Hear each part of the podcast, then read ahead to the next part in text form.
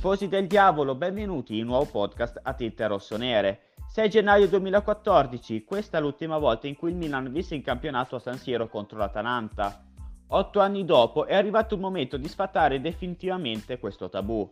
Il Milan di Stefano Pioli scenderà in campo contro i bergamaschi per cogliere infatti un'altra vittoria che potrebbe consegnare il titolo di campione d'Italia ai rossoneri, in caso di eventuali passi falsi dell'Inter a Cagliari. Una partita che vale molto, servirà a scendere in campo attenti e concentrati, esattamente come è accaduto a Verona. Magnon tra i pali non fa più notizia, Calabria, Calulu, Tomorito e Hernandez completano l'asse difensivo, Tonali che si in mediana e Salemakers, Krunic e Leao alle spalle di Olivier Giroud. Gasperini risponde prontamente con Musso, Hateboer, Delmirale Palomino, Zappacosta, Derune Freuler, Malinowski, Pasaric e Muriel alle spalle di Zapata. La Dea si gioca un posto in Europa League e il pareggio della Roma contro il Venezia potrà dare una carica in più. Davanti a 75.000 spettatori il Milan si gioca lo scudetto. Appare evidente che la storia di questo campionato passerà dai 90 minuti che avranno inizio alle 18. L'ultima San Siro perché sì, pronto a diventare a tutti gli effetti un nuovo giocatore del Barcellona. Poi addio anche a Ibrahimovic, sul futuro dello svedese ci sarà tempo e modo di discuterne,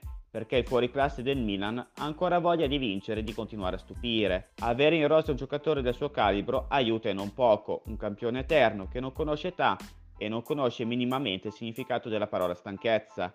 Zlatan è eterno, la curva sud sarà pronta ad attribuirgli il rispetto e la riconoscenza che merita. Tutto è pronto, si attende solo al fischio d'inizio per una sfida che regalerà sicuramente mille emozioni.